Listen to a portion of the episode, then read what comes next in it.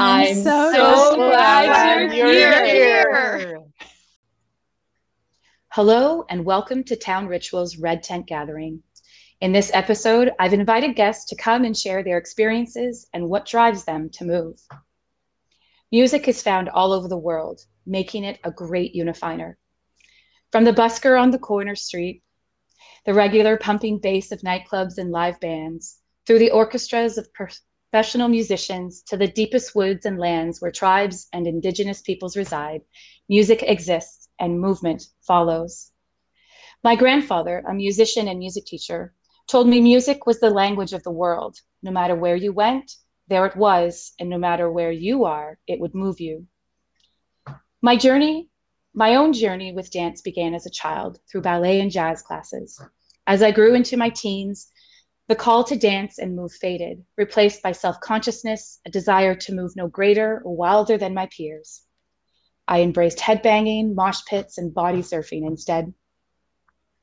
In my 20s, I shuffled and swayed my hips to the deep bass of clubs and raves with false confidence created by booze, friends, and drugs. Sweaty, ecstatic, linked to those around me with chaotic and repetitive motions. Despite all the flailings around, I barely moved my feet. In my dating years, I took a man to a private swing dance lesson. It was something we were both curious about. We had a one upmanship when it came to surprise dates, and this particular date introduced us both to social dancing. The give and take of direction, the lead and follow relationship, the call and response of the body to connection. I studied, sw- I studied swing dancing and dug myself into the local community in Toronto and while living in Australia. I learned to move my body as a response from the subtle direction of another, Swing dancing or social dancing is the opportunity to connect and fall in love for a few moments over and again as you change partners with each song. It is to open and accept another as they also accept you, drawn together through the powerful push and pull of the connection. Later in my 30s, I saw a dancer perform at a festival. Glittery costumes, props to thrill, and I was left speechless. Her performance pushed me to seek a new community of dance, and so began my journey of, to learning to dance alone, something I realized I'd forgotten how to do after a decade of swing outs at the direction of a lead.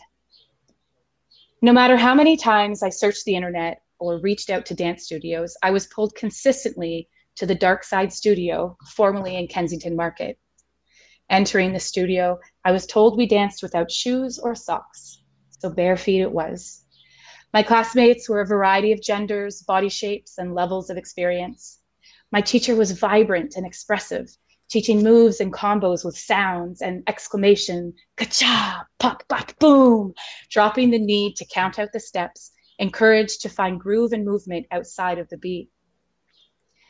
What I hadn't expected was being confronted with myself and my body. I stood there facing the mirror. There was no way to hide post pregnancy belly, arms that seemed foreign to graceful flow, legs that required strong will to move in a fresh perspective, and being instructed to isolate here, sink in there, roll your belly up, now down, chest up, chest down, slide. I thought I knew my body. I thought I knew how to move it.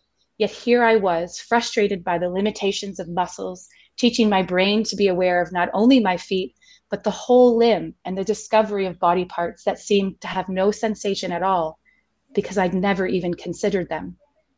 I had to forget what I thought I knew and fall in love with myself anew.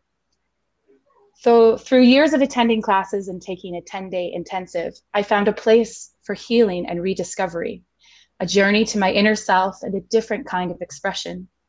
My soul sparked with new fire by the opportunity to move and express myself without the limitation of keeping it on the beat. I started to listen to the layers within the music and found release through movement as prayer and healing. It was and is an opportunity to literally shift my energy and perspective of myself. There were days I showed up to the studio with a broken spirit and a lost heart. I remember crying through those classes, left alone to sort through my emotions my instructor always keeping a subtle observation of me, checking in with a questioning eye and a nod to continue as you need to. Movement has provided me an outlet when words fail, when emotions have no name, and when the mind and spirit have required an outlet beyond talking and beyond tears. Movement has helped me find strength, confidence, and is now a moving meditation when I remember to stop dancing and to sink into the call of energy coursing through my body. So today I've asked two people to join me for this discussion to share their journey and passion for movement and dance. So I'd like to welcome Andrea, who's been here before and is someone that I met at the Dark Side Studio, and our wonderful instructor, Audra Simmons, who is the owner and instructor at the Dark Side Studio. Hello, I'm so glad you're here. Hello, I'm so glad you're all here. Hi, I'm so glad you were both here.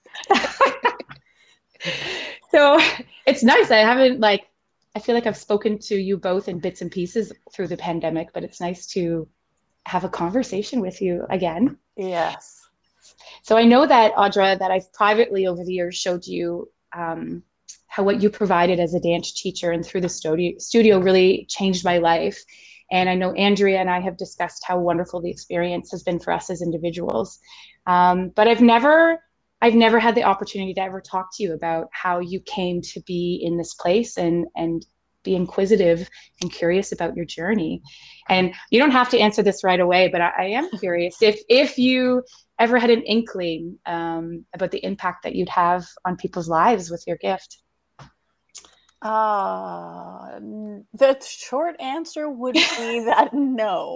I didn't really have any idea. Um, I'm even though I have read the words that you just spoke before, uh, hearing you say them out loud really uh, was deeply moving to know that um, to know that I could possibly have any any way into touching someone so deeply is something I really didn't have any idea I would ever be able to do or even aspire to quite honestly I I I'm it overwhelms me when I hear these stories. I'm thrilled to hear them and and I I think that it, though I got here, I got to this place uh, uh, of of changing people's lives uh, quite by accident in many ways. I, I think I'm very comfortable with hearing these stories because I feel like while I may have facilitated it, you, you really did the work, and and the people who who feel that the movement classes are life changing, it's really they do the work. I provide the space, and I, I I help them to try to find that within them, but but really it's you know it's it's the, the person that does it themselves. And you you do give us a lot of work to do. and I mean yes. really loving way. It's wonderful work. Yes. even when it's like you're trying to move this piece of your body and feel it out and like, oh, that's a part of me. Mm-hmm. I, I, didn't know I could move like that.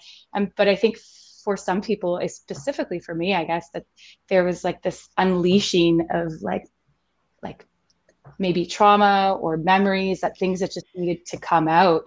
Um, and maybe that was that was never the intention when i showed up there. I just wanted to learn how to move my butt and my hips and like do some some chest up and chest down. But um yeah so i mean do you mind talking a little bit about kind of where your dance journey started and like what pulled you towards doing this absolutely um I think that I, it started in the same way that it started for you. It sounds like Stephanie. I um, I just wanted to dance. I actually, even more than that, I actually just wanted an evening out. I'd had two children in 18 months, and I went from um, a busy social life. I managed a restaurant and a bar, and I went out quite a lot. And uh, I went from that to having two kids, and I needed something to do that was regular. So I wanted to sign up for some sort of a class, and I happened to see a belly dance class um, sort of advertised in one of these like this changed my life kind of stories on tv um, and i i didn't go expecting that but i I thought, oh, dancing. I've always liked to dance, and I just used to dance in bars and socially. I've never taken dance lessons before, but I thought, oh, I'll go and do this. It'll be kind of fun. It's kind of a crazy thing to do this belly dance thing, um, and I I loved moving and I loved everything about these classes. I, I too was fascinated by uh, uh, the idea that I could, you know, find a muscle in my hip and move it in a certain way. And I was so mesmerized by my instructor's ability to move her body in these ways that it just, it, it really became an obsession right from the start. Um, and the process of, of doing what I do now, which I think is still belly dance, yes, but it's more of this idea of helping people to find the movement in themselves and to connect with themselves and to connect with their own body. That happened very much by accident. I think the start of it probably was when I got a, a back injury. Oh, um, wow.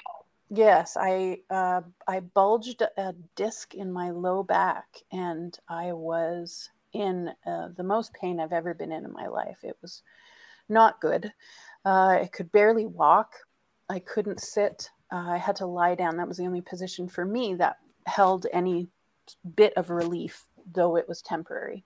And I was deep into dancing at this point. I had just opened my own studio I was training extensively with a dancer from the US whose technique was very demanding physically and mentally. And um, I couldn't I couldn't move. I couldn't do anything. And this during the process of healing, which took probably two years all total for me to get up and actually be able to dance freely again, I started to question why I was teaching and why I was pursuing this technical feat of, of this, the, trying to get these levels and trying to do all this testing. And it really started to seem to me like I was following someone else's path. And the work that I had done while I was healing confirmed some of the beliefs that I found were very personal to my relationship to dance, which was a little bit less heavy on the technical side of it and a little bit more heavy on the what does it feel like when you arch your body in this way? And what kind of emotion does that convey? That started to excite me. And that was in i think like 2004 2003 and I think that I would say I kind of started to be able to look at other people and notice that my insistence on them being able to do a specific technical move at a specific speed, while I still wanted them to be able to push themselves physically, I, I kept coming back to this idea of our bodies are different, our desires are different, our abilities are different, and so I'm wanted instead of aiming towards this idea of the what does the perfect dancer able to do? Insert air quotes there. Um, it, you know what what can i do? And and how is my body different from andrea's body? And how is my body different from your body stephanie? And and what what differences can we find as well as what commonplaces can we find not only to move but in in connection to our bodies that's really beautiful. I, w- I would say, as one of your students, you really, I mean, when I showed up, I thought I was showing up for one thing, and what I got was something very different, and and you know, really embrace it. I mean, I was making some notes here, and I remember once I don't remember what the instruction was, but I completely misunderstood it. Uh, but I interpreted it as, well, I'm a tossed salad and spent all this time like, well, I was a bunch of vegetables in a bowl, what would I look like as movement? And and I I mean it was so foolish, but it was so satisfying. But I felt like I also had so much permission and space to just dance with abandon because I, it was a space of non-judgment. I mean, right. we moved our bodies in some pretty weird ways. Oh, absolutely. always, yeah, like well, to talking about weird movement, uh, I'm going to pull Andrea in because I don't actually, Andrea, I don't know if I've ever told you this, but I actually love watching you perform. I feel like I fall into this mesmerized trance, and I'm like, wow, look at her go. Can she do that again? No, she's not going you know, I I love watching you dance. I, it's always been so inspiring for me because it's almost like for me, I just feel like uh, the word that comes to mind is disassociate. That you like fall into this other mindset. It's it's interesting because we the, the toss salad scenario. I remember being in class, and and I think that was the beautiful part of of this this environment we're in. I was in awe. I was like, oh my god, toss salad! Like what crazy concept, but it was so awe-inspiring because I was like, it just it was the the the okay to do were absolutely when you think about it seem peculiar or bizarre or whatever but it was okay and that's why we were there to do that and, and i think is um, you know being self-conscious of and being um, visible to anybody i really suppressed my um,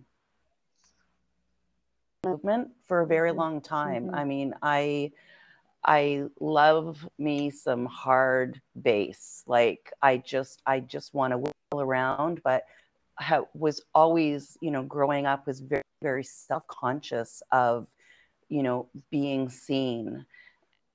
And, um I remember it was like mid 30s um I to this pretty alternative dance club would play some pretty, you know, heavy, heavy music, which I absolutely adored.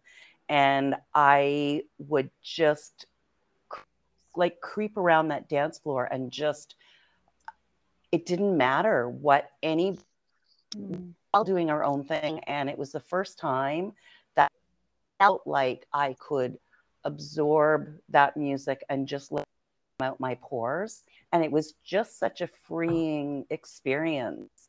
Um, and and i loved to dance. It was like the you know i couldn't look forward to anything else except for that in my in my week. And it just it was a huge part of my life.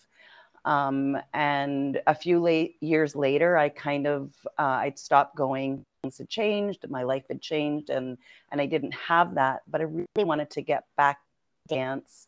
Um, so I I went to a a traditional what would be traditional belly dance guided class and and it was fun but it was just it was kind of you know this way three steps that way it was very structured and that was really really hard for me because i i don't want to don't have coordination. It was just i i wanted it too much to work and i think it was hindering me. And so um i coming to the dark side as well. And I first started coming, it was it was very much a guilty pleasure. Um, like I just thought I was enamored you know, Audra and the way you moved and watching the other dancers and how um, their movement was so um, breathtaking. You know, I to performances and I was sobbing because the connection to the movement, to the music uh, was just overwhelming. That's just had to sob because it was so unbelievable. And um, it took took a I don't know about six months of classes, and I had this moment. I was like, I I get this. I think my body is finally connecting, and it took me back to that time being dark, dingy club where I just danced for myself and those exciting, uh, doing things that I think were expected, kind of um, looking at ways to move that are not expected really really help develop and and just really opened me up to what is actually natural for my body to do not a structured pre-designated movement. It's what to me that connection with music and and people um like th- that's it uh, that's just what movement and music music and dancing means to me I think it's really interesting. Sorry, Steph. I think it's really interesting that um, you you talk about the starting traditionally because that's where I started too. And and as you were talking, Andrea, I, I remembered some of the ways that I felt doing that traditional belly dance, and it was that I didn't fit because yep. I'd I'd had a, two babies and I had you know the post pregnancy belly and I had the breastfeeding mom boobs um, and, and you know i didn't i didn't fit the the body size or the body type of of the costuming. And I, I wanted that so badly because i i wanted to belong. And i thought that if i continued to do this i would i would feel good. And and it turns out for me and and this is not true for everyone i know this but uh, for me that was a, not going to lead me to myself. And I had to abandon those things. You know, you talked about the tossed salad, Stephanie, and I think that part of part of what I love about that is that I may have not said tossed salad. No, you didn't. You were like, "How did you get there?" That wasn't what I told you. that do. wasn't what I told you to do. But at the same time, I also think like if that's what it, somehow you got there, that's what I want you to do. You know, like that's more important to me as a teacher, but also as a person, the freedom to be able to go, oh, the instructions are this, and then somehow arrive at toss salad and move for 10 minutes as a toss salad with some shock afterwards that it, this was not the task. You know, like that's that's where I want to be. I want to have that freedom, like Andrea was talking about being in the club where you can just like find your groove and you can hide in the dark and you can just move in the ways that feel mm. good to you because the music gets you yes because yeah. moving in your own body is amazing you know and and i think that uh, to continue that is also the idea that as we come to know our bodies and be comfortable in them and understand how to move them and and how they want to move that self-consciousness we have in those spaces with other people that someone's watching. Who cares? I yes. look amazing. Look at my arm. It's the only thing i'm moving you know? And, but then there's that there's a whole dialogue and there's a, there's something that happens in your own mind or at least for me when I'm dancing. And I'm, I think one of the things I also learned uh, with taking classes and the intensive with you was there was a focus on music and to see how my music listening uh, has changed that there's been a real pullback from pop and realizing like oh i listened to a lot of like pop kind of formulaic music and now i'm listening to all this other stuff but then i'm just picking that like obscure layer in there and that's all i'm dancing to and someone's like what are you doing? I'm like oh i'm dancing to this instrument. You know it's um right. really great to have a different different appreciation for it. Yes and i think music is so such an important part of what i teach and and i feel like you have to find a way to connect to some kind of music that moves you uh, it doesn't matter if it's pop or avant-garde jazz or bizarre electronica or you know some a drone. It doesn't matter what it is but finding a sound that allows you to sort of escape the confines of the discussion that often goes on inside your head, uh, the criticism that goes on inside your head, the rumination that goes on inside, connecting to that external sound and having that take you over for this non-verbal session of, of movement is so important so so important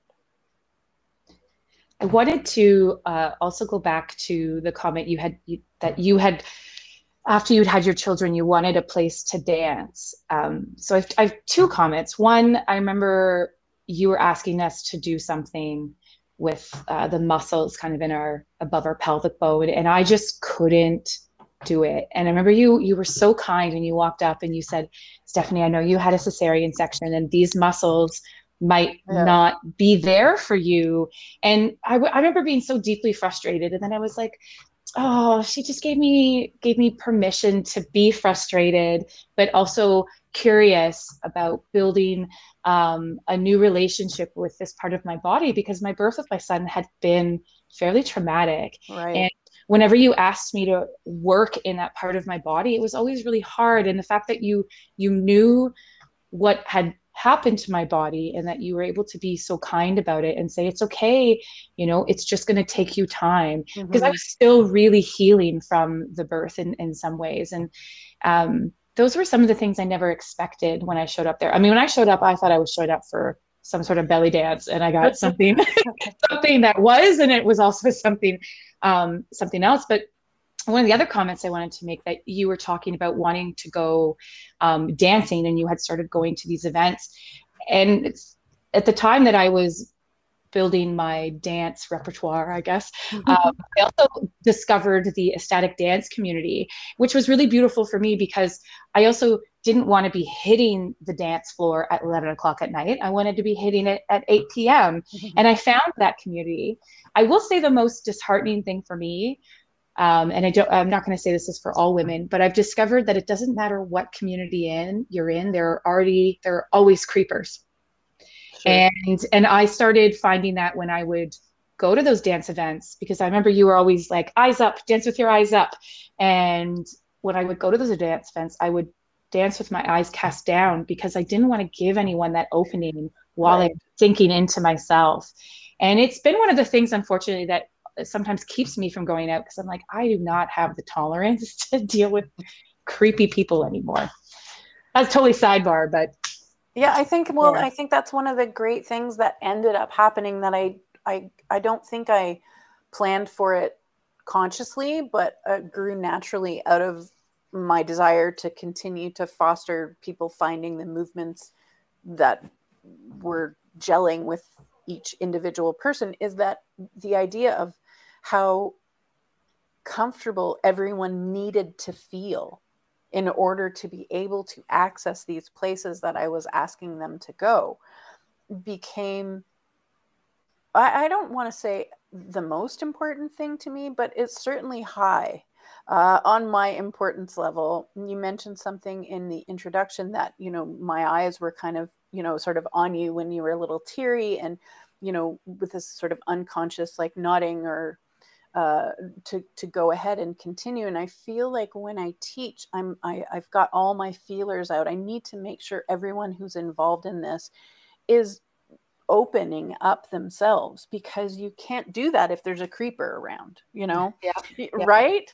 And so we all have to put ourselves out there. And and I have to do that too as the the instructor. I have to I have to let you know that I can see you're you're feeling uncomfortable in order for you to let that go possibly yeah. at some point you know and that's that's something that i feel like eh, you need a closed situation for you know so yeah. so the classes are perfect because I, I, can monitor who comes and every once in a while there have been people who have come through had come through the studio um, who in one way or another weren't quite right and eventually they weren't they left because mm-hmm. you know everyone needed to feel that safe place in order to to let our our ourselves go i mean i think maybe that's like kind of a sad comment on society in some ways but you know when you find those places and those people that you're comfortable with and it doesn't have to always be through movement but it's certainly been through movement for the last 20 years for me you know that i've been able to find those people that i feel comfortable with and able to let go. Yeah. The I I just talk a little bit about the studio um, because it definitely is a very very welcoming, secure space to make yourself vulnerable. Mm-hmm. Um, it was it was a beautiful space and you know from one end to the other those big gorgeous mirrors but i have to say that very rarely did i look at myself i kind of would see myself in my peripherals um, but what was you know practicing and what we were exploring um, really helped me heighten you know connecting the way my body with the movements that we were doing and with that we were moving to and you know the the the huge range of sound and just that feeling and the connection and you the sound effects. Stuff you you you mentioned those but i mean it really was uh, I, I i i mean i unconsciously and and i could i would make little sounds or you know kind of things to remember that when i'm doing this it's going to sound like that or it's going to feel like that and that connection um, but also to let us just um, give ourselves that permission to move freely. And that really was a big thing um, that, you know, when you would walk away at the end of the night after a class or three classes, you would, you would just feel that, that openness that you had released and just mm. kind of given yourself to movement. And I think about, um, stuff during COVID. We had a few times we had gone and done that silent disco. There was just three or four of us in the park. Um, and I remember we had created our own playlist, but there was also, um, I don't there was another class that was kind of going on behind us. And I always and not in a horrified or self-conscious way but in the giggly way thinking that people walking by and seeing us move to what they thought that other class was taking because we were just moving in a completely different way doing our own and that actually bought, brought me a whole lot of joy me of, too. of, of, of pushing against what people expect. You hear something and and they're a different way. And it just kind of compounded um, a lot of what we did um, as we explored with movement nice. and and music. Nice I, I remember that i remember that one night and i think i think it was a hip-hop class Something that like was that yeah yeah and they were under they were under the bentway um, and they were doing their thing and um, Audra, the grid game is actually something. If I'm on a dance floor, I will play the grid game by myself all over the dance floor. But I remember that day in the park, and I was watching them, and I was like, "Ooh, look at that move! How can I do it differently?" Yeah, but yeah, yeah. it was, and it was so much fun. And we must have looked like a bunch of weirdos, like hippie freaks, just like dancing around and hopping in the grass, no shoes on. kind of in and, the dark under the. T- yeah, it was it was it was weird. You know, it's interesting. It's interesting because this idea of permission has come up a couple of times now, and I think one of the things that you're talking about about this event in the park is that you didn't need anyone's permission because you got into your own groove and you were able to find the movement inside yourself. And and then when you get out of that a little bit you can look and go oh people must think we're like hippie freaks with our you know barefoot dancing and they don't even know what we're dancing to. They can't hear the music and all that stuff. And, and, and i love that you were able to do that. This idea of permission to do things is really interesting to me because i have started saying Uh, over the last couple of years not that you need my permission to do whatever but you have it. Because sometimes even though most of us probably think of ourselves as you know fairly self-confident people and you know we wouldn't ask for permission to do a lot of things for some reason when it comes to movement a lot of people do need permission or they once they hear me say it's fine to do a tossed salad go ahead um, you know they, they, that allows them to go to a place that they might think well this is ridiculous isn't it i, but, I did think yeah yeah uh, I did think my tossed salad was ridiculous, but I kept doing it because I was like, well, and I remember I was like, I am moving in some weird ways that I have never moved before, right. but right. it was working for me. So yeah, so who cares, right? Yeah, that's who cares? that's the thing. Yeah. And your tossed salad has stuck with me because I remember it in class and I, it really struck with me as that was so freaking cool and eh, you know every time you bring it up i'm like mm it was amazing that you let yourself go there yeah yeah well it must have been some great instruction if I still carry that memory as like a solid memory that I carry forth that I can be a tossed salad in terms of movement anytime I want. I don't gonna, need anyone's permission. I'm going to add that to the list of things that we investigate in creative movement. Oh my god, I I want to watch that class. no, I want to be in that class. Yeah, I'll wait till you come to the workshop and yes. then we'll do tossed salad movement. Yeah, oh, love it. God. How yeah. do you your salad? Well, we we are almost out of time. Um, do either of you have any last thoughts or words about you know movement or inspiring someone to who maybe is hesitant or feels like they need permission? Um, you know, to inspire them to just get out and move.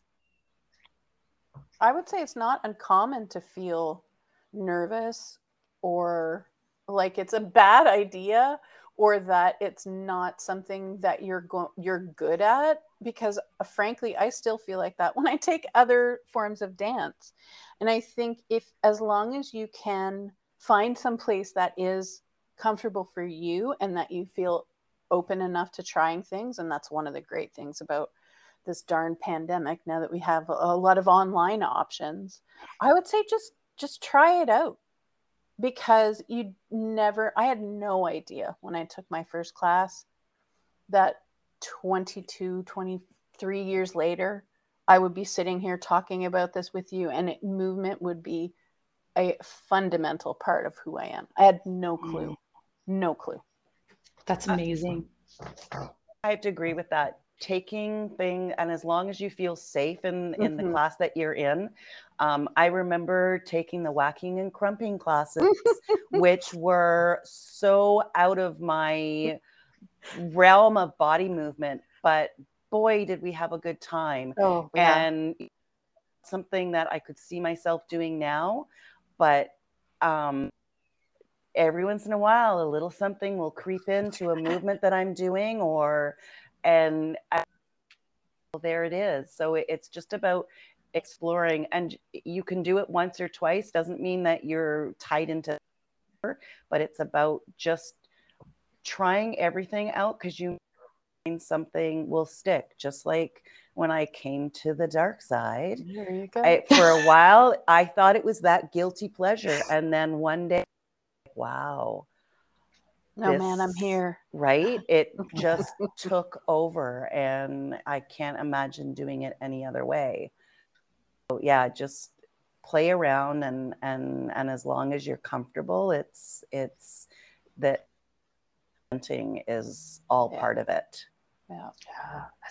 So I have um, two last thoughts, but one of them is actually just something I want to share with you, Audra. When you were just sharing your final thoughts, um, I think one of the I mean, you did, I think you did many great things in your teachings, but I remember you one day acknowledged that before you perform, you have your own nervous symptoms. And I like you, you experience nervousness before mm-hmm. um, before you perform and and i remember carrying that with me not only to my first dance performance but it is actually something i take with me when i go and perform weddings in front of 100 to 250 people. Because i'm like if this woman can look so confident and be so amazing and mesmerizing to watch i can get up here and i can do this and i can be memorizing with my words in front of all of these people. Because you know we all experience this. And it was a really powerful thing for me to have someone that uh, in terms of movement that I, I, had so much admiration for and to realize oh, she's just like me. She gets nervous too. She feels like vomiting too. You know and i think yeah i think that honesty and that vulnerability that you bring and share is is such a powerful tool to helping the the students that you have. So oh, thank, thank you for that. sharing that. That's oh. really beautiful and thank you for sharing so my last uh, i don't necessarily have any inspiring words so i'm going to take um, some quotes from mark twain and rumi so if mark twain said to dance like nobody's watching to love like you've never been hurt sing like nobody's listening, and live like it's heaven on earth. Rumi reminds us, You dance inside my chest where no one sees you. So I take this as a reminder for both of these to use movement with ecstatic abandon and to connect, to connect with your spirit. So, ladies, thank you so much for your openness and your honesty today. I cannot wait till we are on a dance floor or a studio floor Yay. very soon. Very, very soon. soon. Yes. Very soon and I am so glad you're here. Thank you. I'm so glad to be here. I, yeah, I am so happy to be here with both of you. This was really wonderful. Really good. Yeah. Thank you.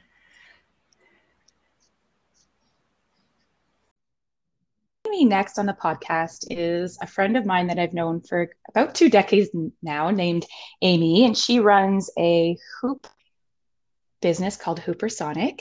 Um, and I wanted to have Amy as part of the discussion because she's someone that I've known for a long time, and we, you know, would boogie on the dance floor uh, in our 20s. And I'm really curious to hear how she went from kind of a dance floor warrior to having this hula hoop business. And I find it actually, Amy, just so you know, really exciting to watch your videos um, because I personally don't feel like I have that kind of coordination in my body. Um, so, Amy, I'm so glad you're here. Thanks. I'm glad to be here. So, just to um, maybe get us started, maybe you can talk a little bit about how you came to be this wonderful entrepreneur with um, Hoopersonic. It's actually uh, one of my favorite stories to tell people because um, when I was a child, I was a terrible hula hooper. And um, I bumped into a friend one day um, on this going, uh, you know, waiting at a streetcar stop, and she had a hula hoop. And I was like, So, where are you going? what are you doing? She's like, Well, I'm going to a hula hoop class. I'm like, A hula hoop class. And I literally scoffed. I thought that sounded ridiculous. And she said, you know what, just come to a jam. And I was like, a jam? Okay, I like jam. And uh, um, I went to her, went with her to a jam in Withrow Park uh, one fine Tuesday evening in 2011. So I'm 30 at this point, by the way.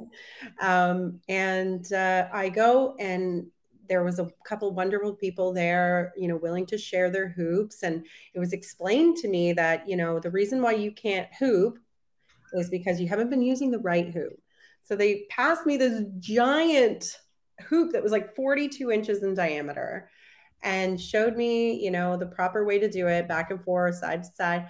And then all of a sudden I was hula hooping and I did not stop for hours. I just kept going and going. And then they brought out ones with lights on them. It was incredible. So that's kind of my my discovery story. Um, where I was literally scoffing at the idea.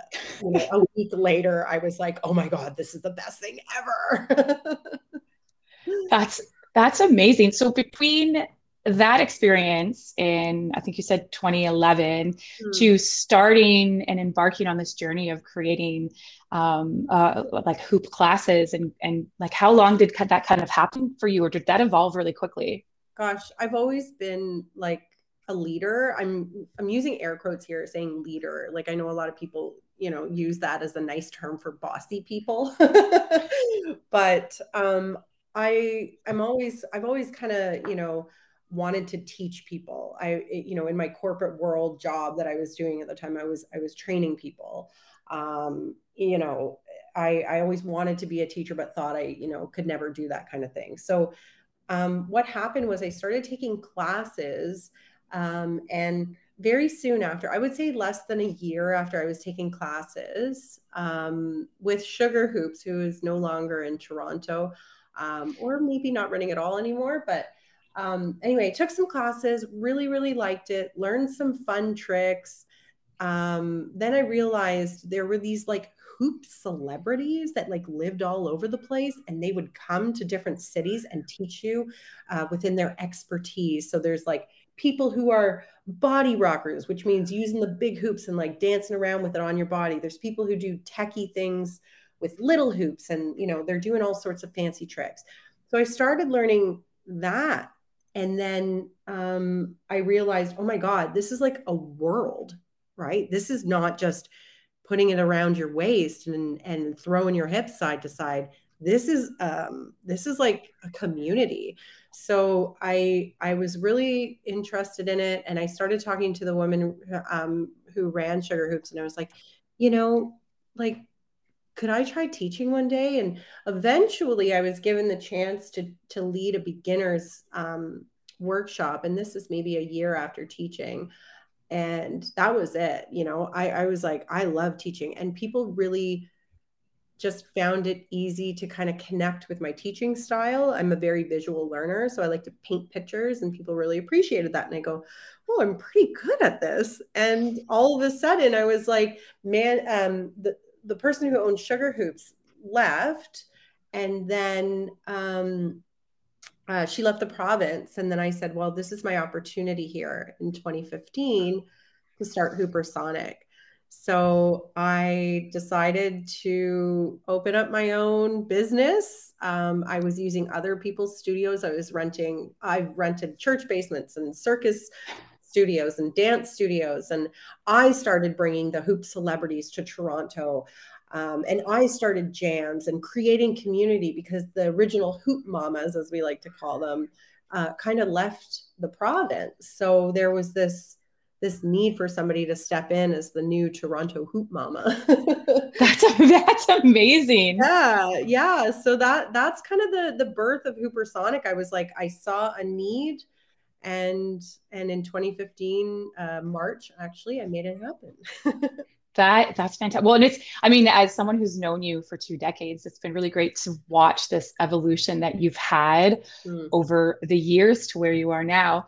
Um, you know, one of the reasons that I I wanted to do this podcast is to to create community for women because I feel like we do. I mean, I think a lot of people struggle to find community, but I find that women, especially when we become mothers, it can be really difficult. And yeah. I'm just curious as to um, your experience with finding that community. I mean, were you surprised by how how positive and supportive it was? I, and maybe yeah sorry go ahead no i i totally was i like had no idea. And i'm sure this kind of thing happens within like other communities as you know i know you do some belly dancing and stuff. I'm sure there's that kind of community there but i just am not aware of it because i've not been immersed in it. Yeah. So once i was immersed into this hoop community i was like like yeah this is a thing and um, meeting all these people from you know different countries and different provinces. And I, eventually i started to travel to hoop festivals. And um, you know i guess i would say hoop falls under this what they call umbrella of flow arts. And that's a whole community in itself.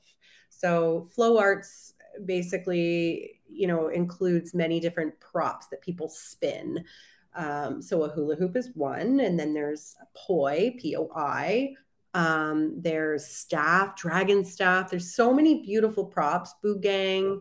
Um, I'm probably talking a different language right now. That's okay. but um, all of these props, they they have this this connection within the community. So you know, eventually you're like, you start hooping, and you're like, oh, I can juggle these. And then all of a sudden you're juggling clubs.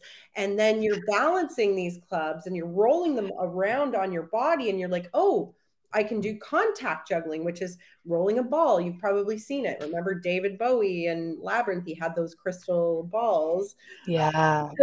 so, and then you go, oh my God, everything I just learned in that contact juggling workshop translates into my hoop uh, rolling or or whatever. So it's it's this amazing community. Um, like hoop is one just one part of it. And flow arts is this amazing like connected community. And everybody's spinning something different but we all have something in common. We like to spin stuff right? And it's amazing. I'm going to one in in july actually called uh, great lakes flow festival and i'm actually teaching there.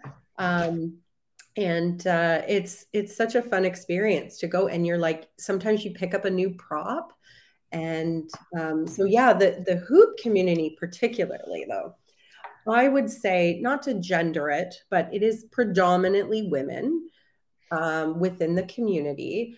Um, there are a lot of men and you know other um, in the community but uh, it is predominantly you know a, a women's community here. So the fact that it is that um, is important to me, I think, because I never really had a community of women in my life before. And once I found the hoop community, I really started going like, oh my God, like there's these incredible women that I'm really connecting with. And it was just so important to me to find this community, you know? Um, and everything's very uplifting and like cheering you on and um, teaching everybody their their skill sets like passing down the knowledge um, from what they know to another person it's such a beautiful thing to watch people at hoop festivals um, just just sharing their knowledge um, and having so much fun doing it. The the the connections like that you have during these festivals you know people are crying at the end because they've just found something so special. Like it's nice to see the people who have never been to a festival because they spend a weekend all together and then everybody's like oh my god i found my people you know? Like it's the community is like no other i've experienced. I mean obviously there's you know not everybody's perfect and you know well there's always things in, in community that come up but I think I think it's really beautiful that you've found this community and been able to kind of um, not just engage with it, but to also be a leader within it and to provide space and welcoming space for people to come and be curious. And I think one of the things that um, one of the reasons I wanted to do this podcast was around movement was to also kind of dig into um, how movement can be healing. I mean, we talk about how our bodies store emotion and memory and trauma in our bodies, but we don't necessarily talk yeah. how we let that go. And and I'm I'm curious. I mean, if you don't mind digging into it a little bit um, with the with Audra and Andrea who I recorded earlier. Um, you know, we did we did talk a little bit about how the the dance space mm-hmm. is it, it becomes this healing space where you can come and you are pushed with i mean as a teacher audra pushes us but she doesn't necessarily know what we're working on internally. And i'm just curious what you know your experiences as a leader and someone who creates the safe spaces as to what you might have experienced yourself in a healing journey and maybe what you witnessed in some of your students. Yeah. Well i can tell you from personal experience um, and this is one of the things that I try to pass down to my students. I get a lot of people when I was doing weekly classes, which I'm not quite doing right at this moment in time. Um, I was doing quite a few weekly classes, and a couple of them are dedicated to fitness. So that would attract um, my beginner classes and the fitness classes would attract a lot of people that have never done hoop before. And as soon as they, you know, I like to go around the room and ask people, why are you here? Like, what are you mm-hmm. wanting to get out of this class? And a lot of the times, I would get a, a few people that would say, Well, I want to lose my tummy, or I want to burn some calories, or I want to earn my dinner, or, and I would get a lot of answers like that. And I said to myself, not that long ago, actually, I said to myself, I need to stop not not make not shame people for coming to with those answers because I would never do that, but really just instead of asking that question maybe at the beginning of classes saying like here are the benefits that that you're going to feel.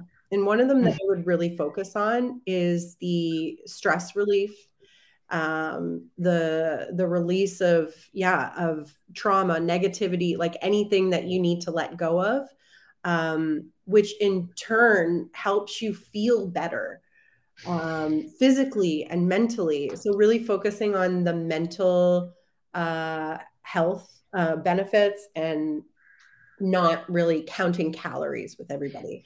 So that was kind of one big thing. So, I mean, I know I kind of went a little off. no, not at all. I think this is really fascinating. Yeah, it does tie into, um, you know, I personally have been through a lot lately. I recently lost my dad. Um, I'm so sorry. May, which is, you know, um, obviously we've talked a lot about it, but um, basically, you know, I didn't pick up the hoop for a long time because I was really taking care of my dad. I was selling his home. I was doing this. I was doing that. Da da da da da. Like I was nonstop. I was a tornado of stuff, and I wasn't picking my hoop up. And I noticed that I hadn't picked it up in a long time. And so I went outside um, after he passed and I started practicing, just doing some drills you know, and I went, oh my God, like just doing a private lesson with somebody, going outside and practicing for half an hour, 20 minutes, doesn't matter. It's a form of, of release. It's also just helps you to forget about the world for a moment, right? You're moving, uh, whether you're moving freely or you're drilling something particular, you're still, you're in, you're out of your head right? You're focused on the task and you're providing your brain a break from the anxiety and the stresses that you've been experiencing for however long. So turning off is a good, you know, is a good thing every once in a while. I know like we should talk about things and work through things, but it's also good to just turn the F off, right? Yes. And just focus on something that you love. And I recently have been doing a lot more lessons. I went to BC recently to a festival hooped all weekend, taught like five workshops. And man, did I ever feel I was like, yes, I found that that that feeling again, that love, that connect, that connection to the hoop and connection to the community and connection to teaching again. So it it is so, it is very healing.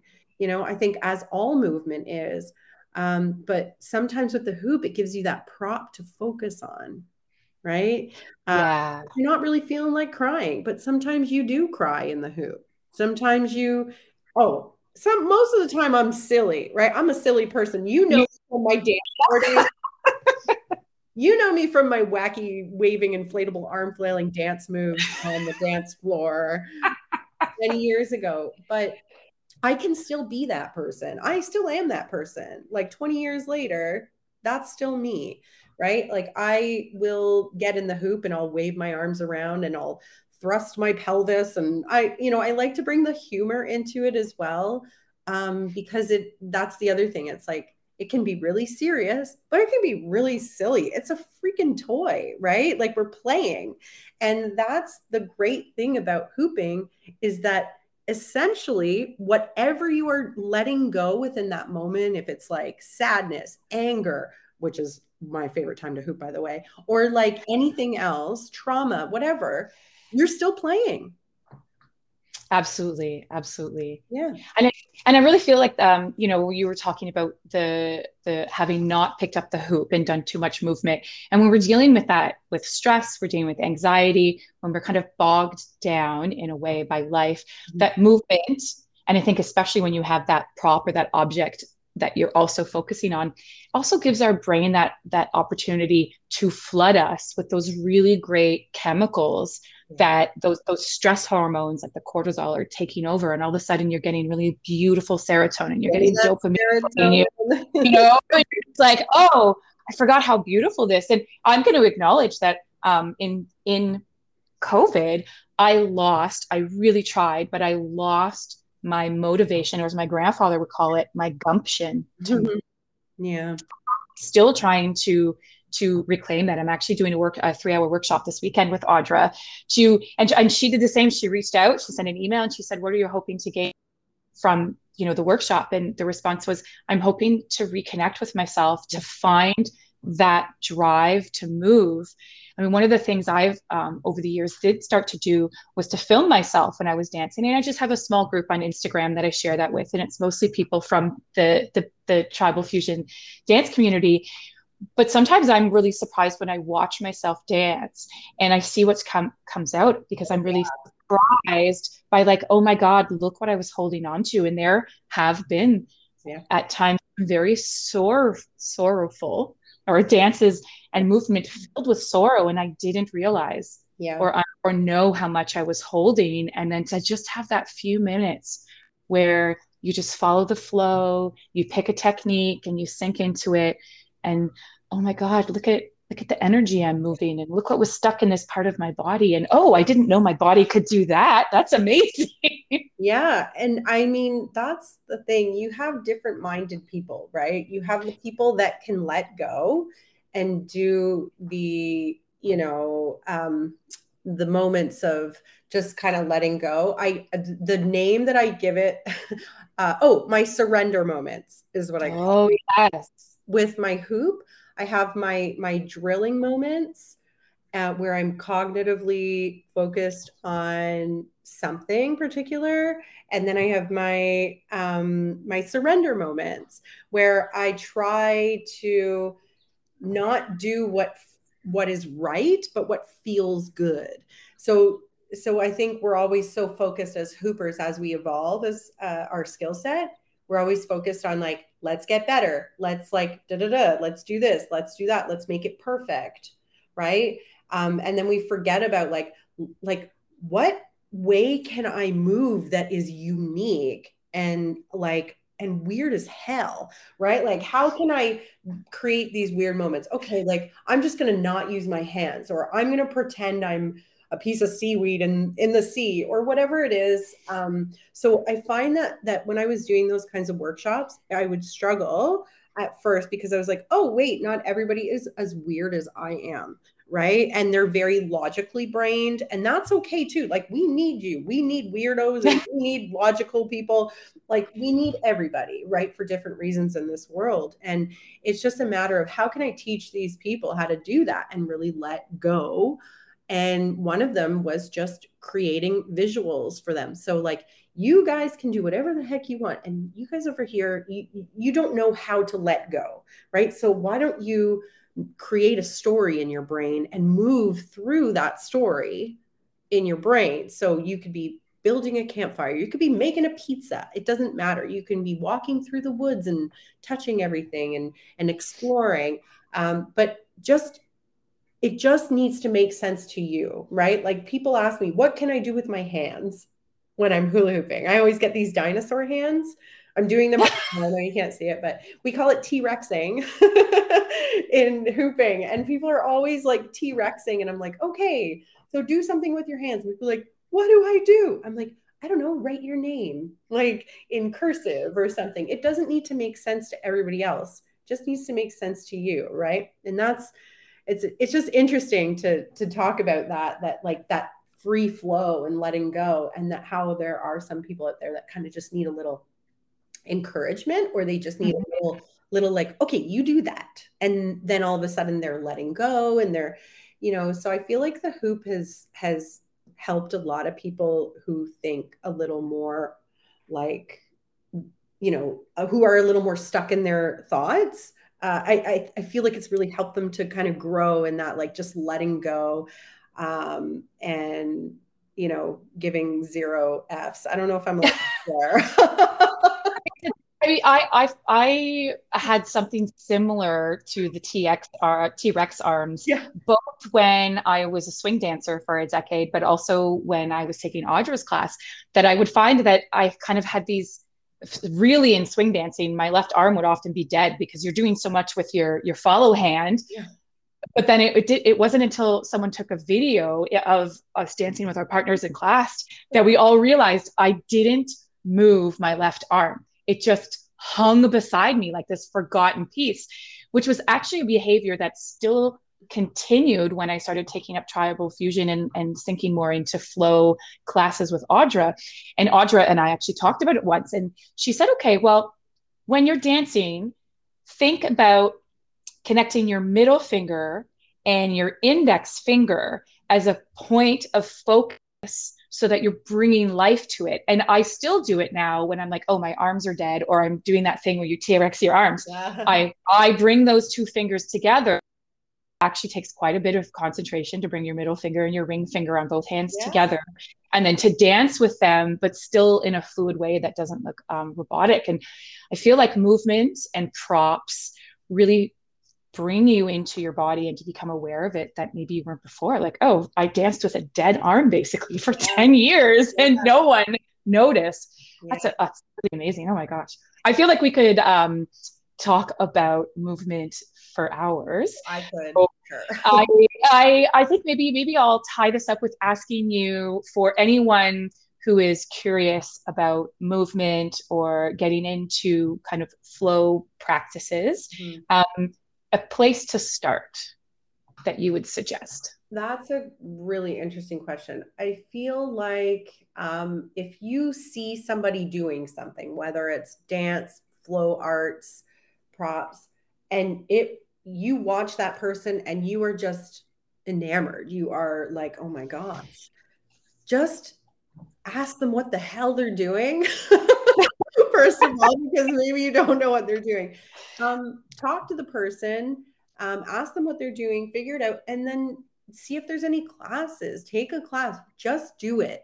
I feel like a lot of us are, are afraid to go to a class because we're afraid that we're not going to know what we're doing. And I'm sorry, but that's why you go to a class. Yes, that's the whole point. to look like a beginner, to be the beginner. I go to classes. You should see me at a choreo class. Like I'm just the worst, but I have so much fun. You're getting movement in, and that's kind of the important thing. And, uh, you know, just know that everything takes practice. I know it's so cliche, but everything takes time to kind of get to that point. You're looking at a person who has probably been practicing their craft for years, and you are amazed by that person because it's so beautiful.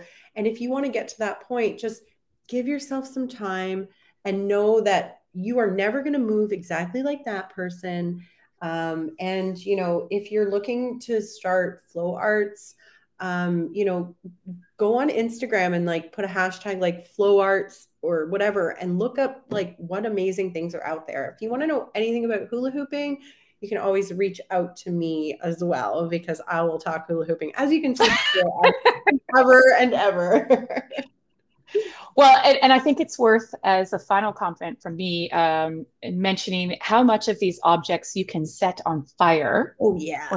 Like I've seen you do, and I think that we both uh, have our fingers in with the kind of the circus community um, in Toronto, and there's a lot of fire in yeah. this city, and it's amazing to to see the skill of people and then the courage when they step into what happens when I light it on fire and move with it. It's adrenaline right there. Yeah. Everybody keeps going and do you do it once and then you're hooked, basically. oh, it's so amazing. I feel so excited for my workshop now. Um, and I'm really excited for you for the festival you have coming up. Yes. Um, the things that you have going on. So, Amy, I really thank you so much for being here. I know how busy you are, and I know that you have things to do this afternoon. So, um, thank you so much for coming today and talking to me about movement and your journey with hooping. Well, thank you so much for including me. This is a really important conversation. So, thank you so much. Yeah, I'm so glad you're here. Me too. If you're interested in joining the monthly Ode Bitch Boast gathering, you can find event listings and tickets, which are free, on Eventbrite as well as on the Town Ritual Facebook page.